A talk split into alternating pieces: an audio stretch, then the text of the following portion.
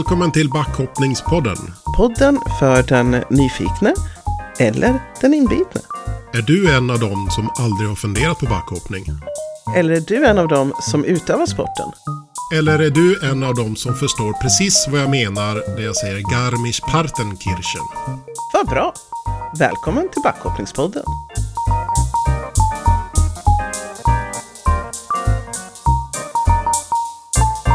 Hej och välkomna! Vi ska börja med att presentera oss. Marit, vem är du? Ja, jag är Marit Stubb Nubelius, boendes i Falun. Har varit eh, engagerad på något sätt inom backhoppningen och nordisk kombination sedan 80-talet. Framförallt som domare. Från 91 och internationell domare sedan 1998. Men även som kommentator på Eurosport sedan 1995 och eh, Viasat har alltid haft ett stort intresse av backhoppning. Sitter också i styrelsen för Holmens IF i Falun. Precis. Där du är ordförande. Precis. Får man tilltala dig doktor Nubelius? Jag brukar säga att du har doktorerat i backhoppning. Jag har doktorerat i idrottsvetenskap på Malmö universitet, men backhoppning var en viktig del av mitt projekt. Så rent eh, formellt får du väl det, men det är kanske inte någonting som jag springer runt och säger hela tiden. Ja, jag är Jon Bylund. Jag eh, vet inte alls hur jag kom in på backhoppning faktiskt. Eh, det var mest en kul grej, tror jag. Eller rättare sagt, jag blev intvingad. Nej, kan man säga så? Kan man väl göra? Ja, det kan du väl ja. göra. Jo, det kan man väl kanske säga. Ja, och sen jag, jag, kan ju ingenting om, jag har inget förflutning om backhoppningen överhuvudtaget. Jag är här för att jag ska kunna ställa lite dumma frågor. Eftersom jag, då är jag helt ärlig, för jag vet faktiskt inte så mycket om backhoppning. Så att då kan även de lyssnarna som eh, kanske inte vet så mycket om backhoppning även få upp intresset och se vad är det här för någonting. Precis. Ska vi köra? Ja.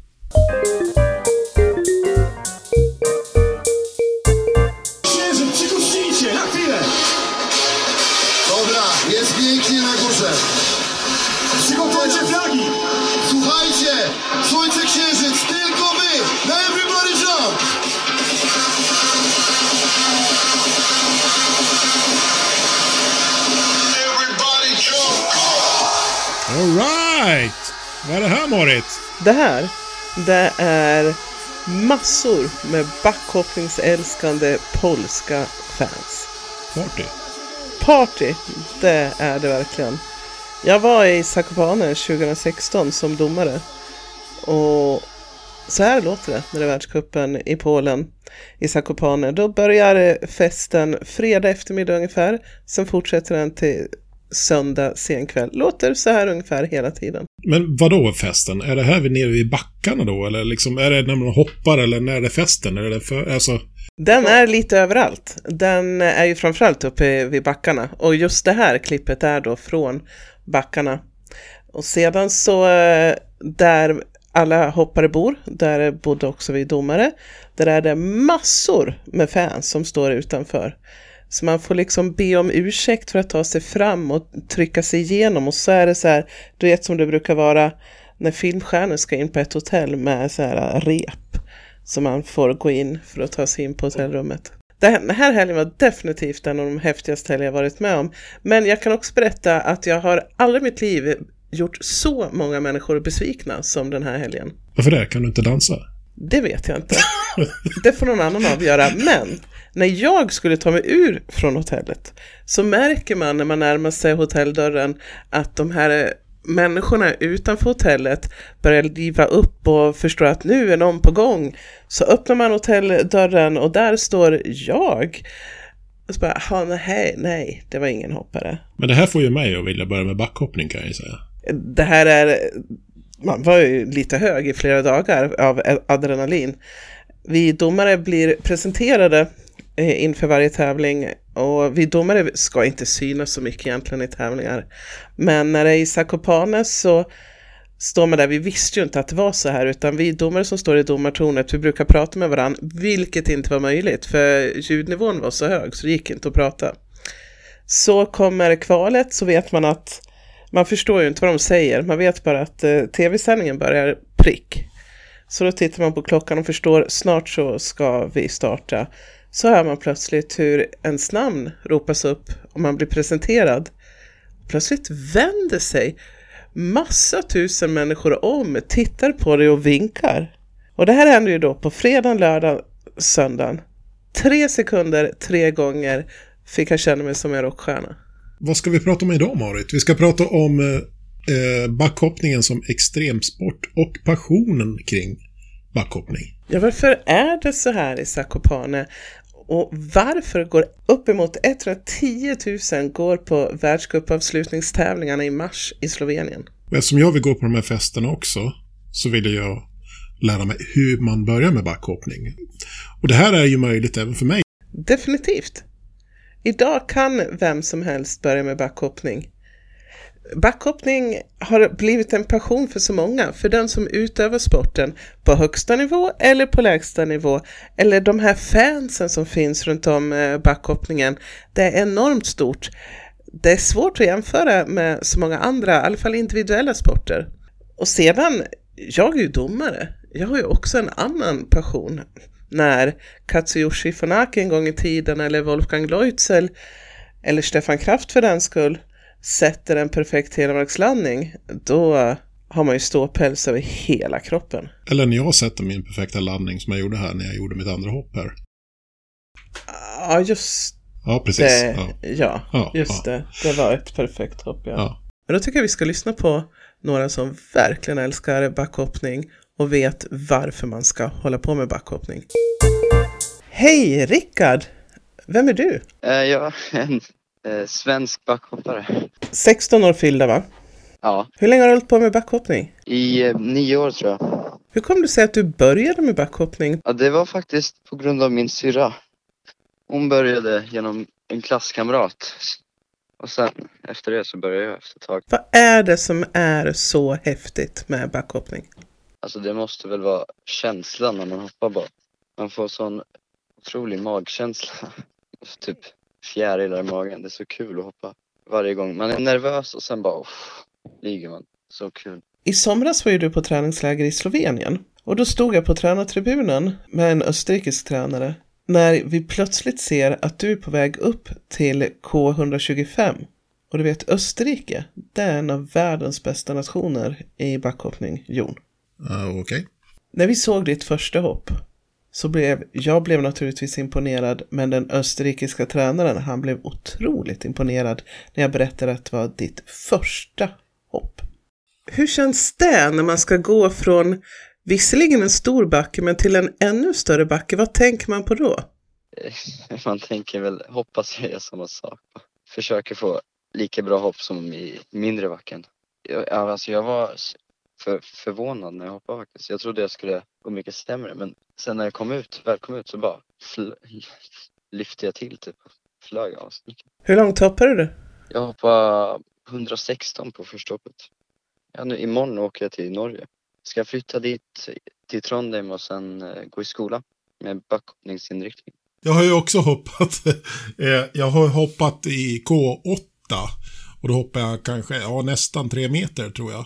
Har du något tips eh, för mig sådär som, jag är 46 år, väger en bra bit över 100 kilo. Men har du något tips eh, för mig hur jag ska fortsätta? Alltså, ja, jag vet inte riktigt vad jag ska ska säga men eh, träningen gör framsteg så, att, så det är bara att gå dit, fortsätta öva. Eh, Jag heter Tobias Fröjer, kommer från Örnsköldsvik. Jag är 16, ska fylla 17. Eh, Jag håller på med backhoppning. Har gjort det sedan jag varit eh, fem år. Ja, det var, det var min morbror som hoppade och jag såg när jag var, när jag var liten så såg jag när han hoppade när, redan när jag var två år och då tänkte jag det där vill jag hålla på med. Hur var det då att hoppa? Ja, spännande men coolt tyckte jag. Man är aldrig rädd när man går från en backe till en annan. Ja, när jag var mindre var jag det att gå till lite större backe men nu, nu om jag går till exempel till en större backe så är jag inte, inte så rädd. Men hur gör man då, då när, när du var mindre? Hur gjorde du för att ändå ta dig upp och vad var det som fick dig att vilja hoppa trots att du var lite rädd? Ja, det var ju för adrenalinet och att det var, jag visste att jag skulle klara det och att det skulle gå bra och att Ja, det var ju mest adrenalin och kicken man fick. Hur långt har du hoppat som mest? 123 meter. I Planitza, 125 meters backen. Ja, det är en väldigt cool upplevelse. Det är, det, det är ett långt flyg och det, det, man hinner tänka väldigt mycket men det, det, är riktigt coolt. Finns det någonting man ska tänka på när man, när man hoppar som en, om man är helt eh, ny? Ja, men det är väl att hitta balansen under hela hoppet så man verkligen känner att man har balans. Så det inte blir obalans ute i luften.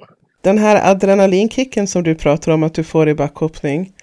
Finns det något annat sammanhang som du känner att du får den? Ja, det är väl när man gör ja, jag ska säga, lite farligare saker. Något som jag vet inte, som man känner att det, det, det kan ju hända någonting.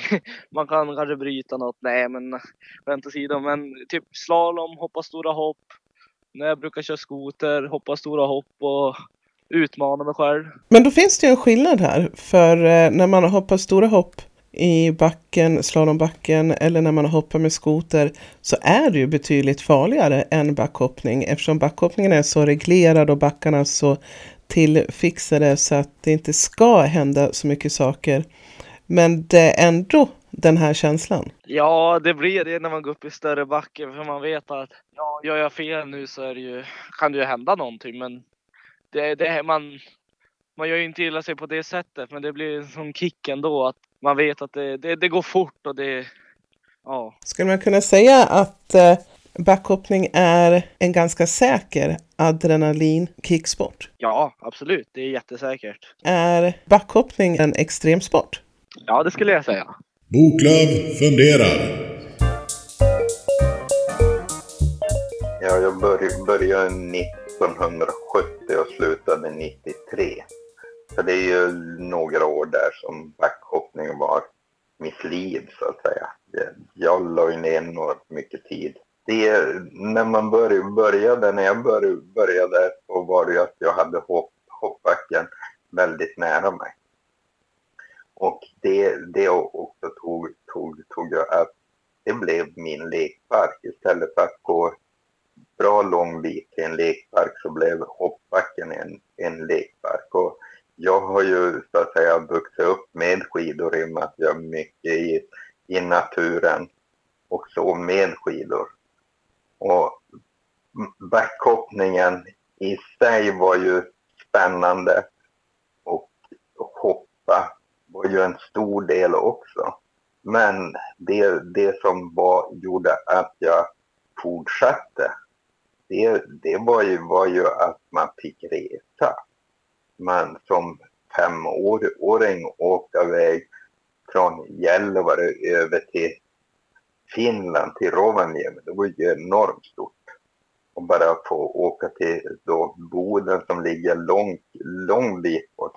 Du, du blev ju, fick åka omkring och det var ju det spännande. Att hoppa var inte så märkvärdigt men att få resa ut med de stora pojkarna, det var ju det som var drivkraften att fortsätta. Backhoppningen har ju dels varit en gemenskap. Man, man har en klubb och en, en verksamhet. Sen har du ju också då gemenskap med andra klubbar och aktiva inom andra klubbar.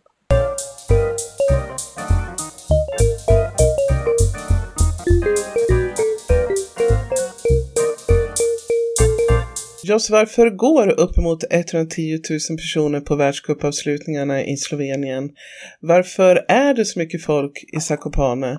Jo, för om man har varit på en backhoppningstävling och sett de här underbara hoppen, kanske stått nere vid bromsplan eller uppe vid stupet, då blir man helt enkelt imponerad och dessutom får känna stämningen och gemenskapen, ja då vill man återkomma många gånger till en hoppbacke. Det är häftigt det där med att man ser att det är en extremsport. Eh, I ett framtida avsnitt här så kommer vi besöka Vindtunneln i Bromma.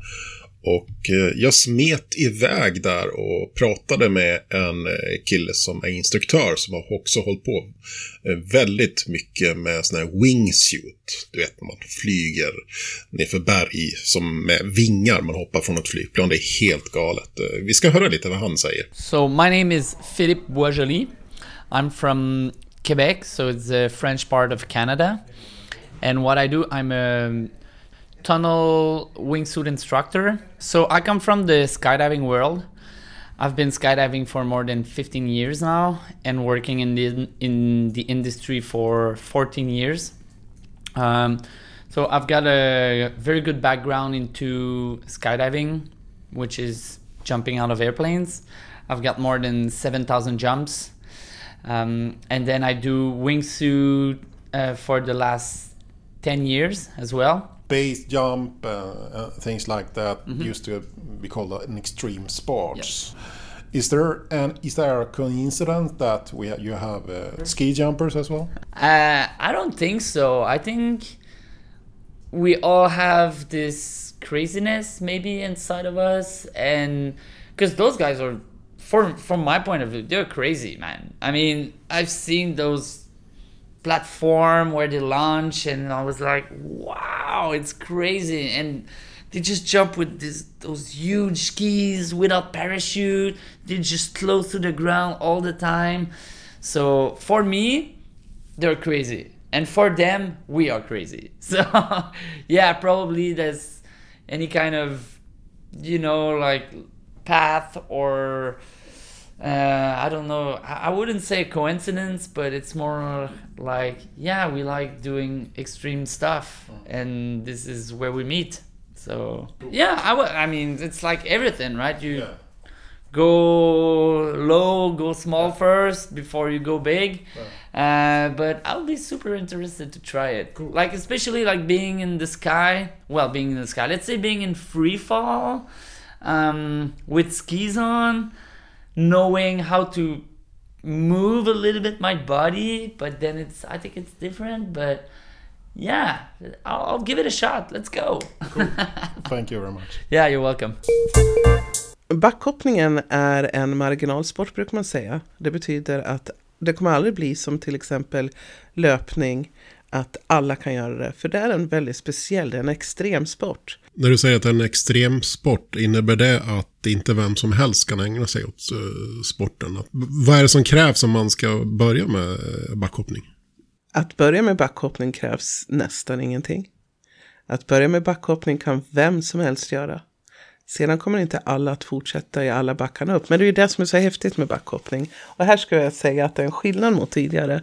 Förr så var det bara de som tävlar i backhoppning som höll på med backhoppning. Idag så kan vem som helst hålla på med backhoppning. Men man fortsätter inte hela vägen till de största backarna. Men hoppa i, i de ungdomsbackarna kan vem som helst göra. Men den är ju till skillnad mot vad många tror. Det är inte en farlig sport. Ja, till och med jag har testat och hoppat en gång. Jag kan säga att jag är 46 år och hyfsat korpulent. Men det gick bra, men det var jättehäftig upplevelse när man hade landat och det var en sån där jag klarar allt-känsla på det där. Om man bara sticker iväg från bommen, som det heter där man startar, så får man en underbar upplevelse. Oavsett om det är den minsta backen eller största backen. Vi ska höra lite hur det lät.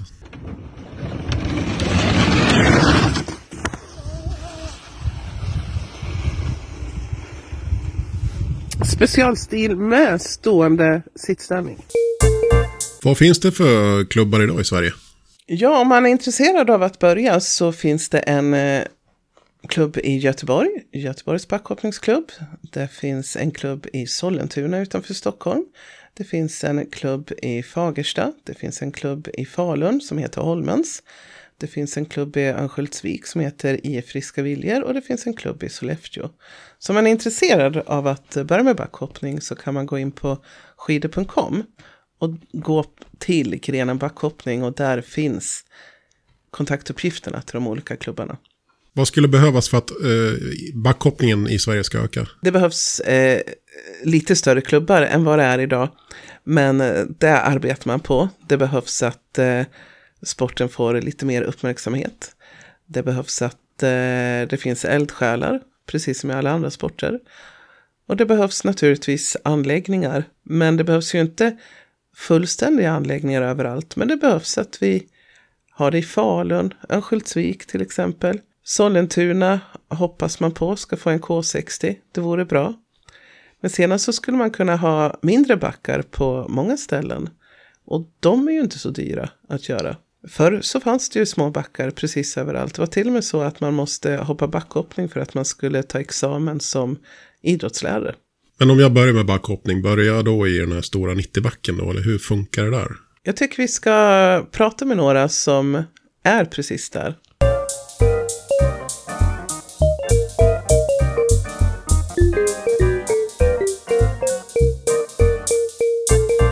Vi står i, på Lugnet vid ungdomsbackarna K8 och K15 och bredvid mig här står Erik och Anders från Hagfors i Värmland.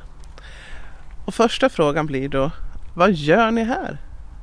Ja, vi är här för backhoppning då. Ja, det är, vi har varit hit och hjälpt till att reparera backarna här då, som är i behov av lite reparationer. Vi måste ju lägga till här, det är alltså inte fem sexåringar utan vi har en som är 38. och en som är 47. Det var väl en slump helt enkelt. Vi, hade, vi, vi satt vid, hemma hos Erik. Ja, på ett kalas helt enkelt. Då, och då frågade Erik mig, vad tror du om att börja med? För vi diskuterade lite vad vi skulle, ja, längdskidåkning var det mer prat på för där har jag lite kunskap i då. Och jag tände till direkt på idén så, ja, vi försökte lite i Värmland, i Sysslebäck och få igång de gamla backarna men det var inget intresse så var vi nästan på gång att lägga ner men då fick jag ju ta på dig då. Och därefter inspiration och nyfikenhet helt enkelt. Men kan man börja hoppa backhoppning när man är 47 respektive 38? Absolut. Inga problem.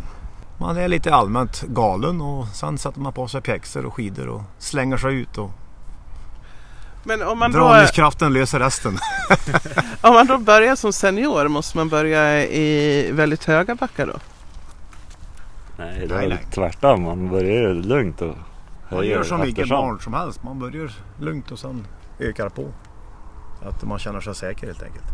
Vi står i underbacken som är beklädd med plast, vilket man hoppar på på sommaren. Det finns några lösa skivor som ska knytas fast lite senare. Men eh, berätta hur backen såg ut och vad ni har gjort. Ja, vi har ju reparerat sargen på honom helt enkelt och så lagat spåret som man åker i.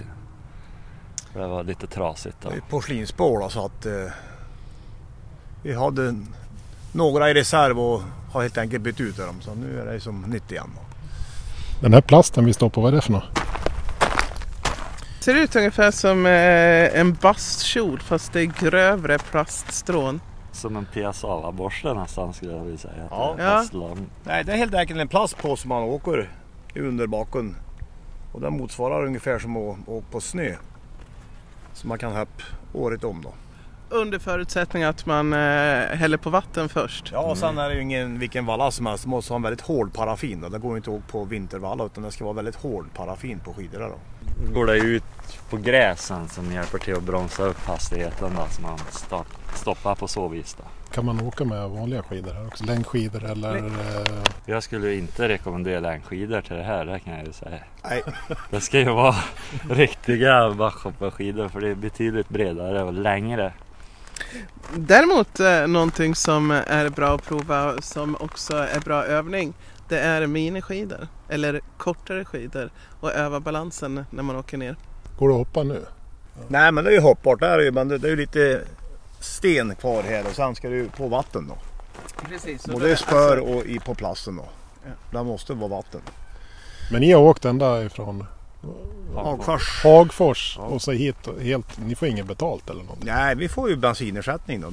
Men det är ju... Vi, vi vill ju göra det här och, och hjälp behövs ju då. Och då ställer vi upp. Så enkelt är det. Ideell kraft. Det. Vi brinner liksom för det här. Det är ju våran grej nu då.